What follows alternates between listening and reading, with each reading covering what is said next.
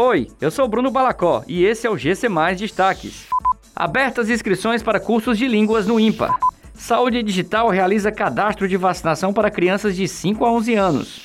Petrobras abre inscrições para concurso com salário de até 11 mil reais. O Instituto Municipal de Desenvolvimento de Recursos Humanos, o INPA, lança seleção para o Centro de Línguas. As inscrições podem ser feitas até o dia 9 de janeiro no site da Prefeitura de Fortaleza. No total, são ofertadas 1.092 vagas para 2022.1 nos cursos de português, inglês, espanhol, italiano, francês, japonês e alemão.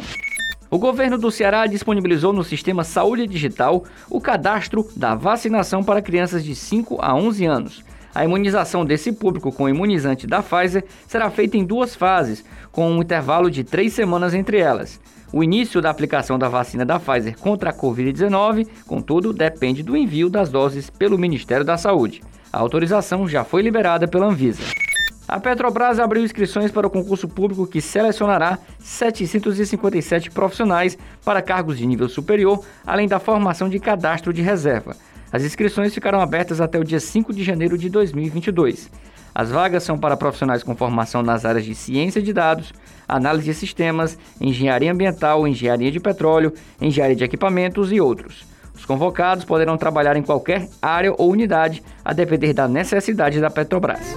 Essas e outras notícias você encontra em gcmais.com.br. Até mais!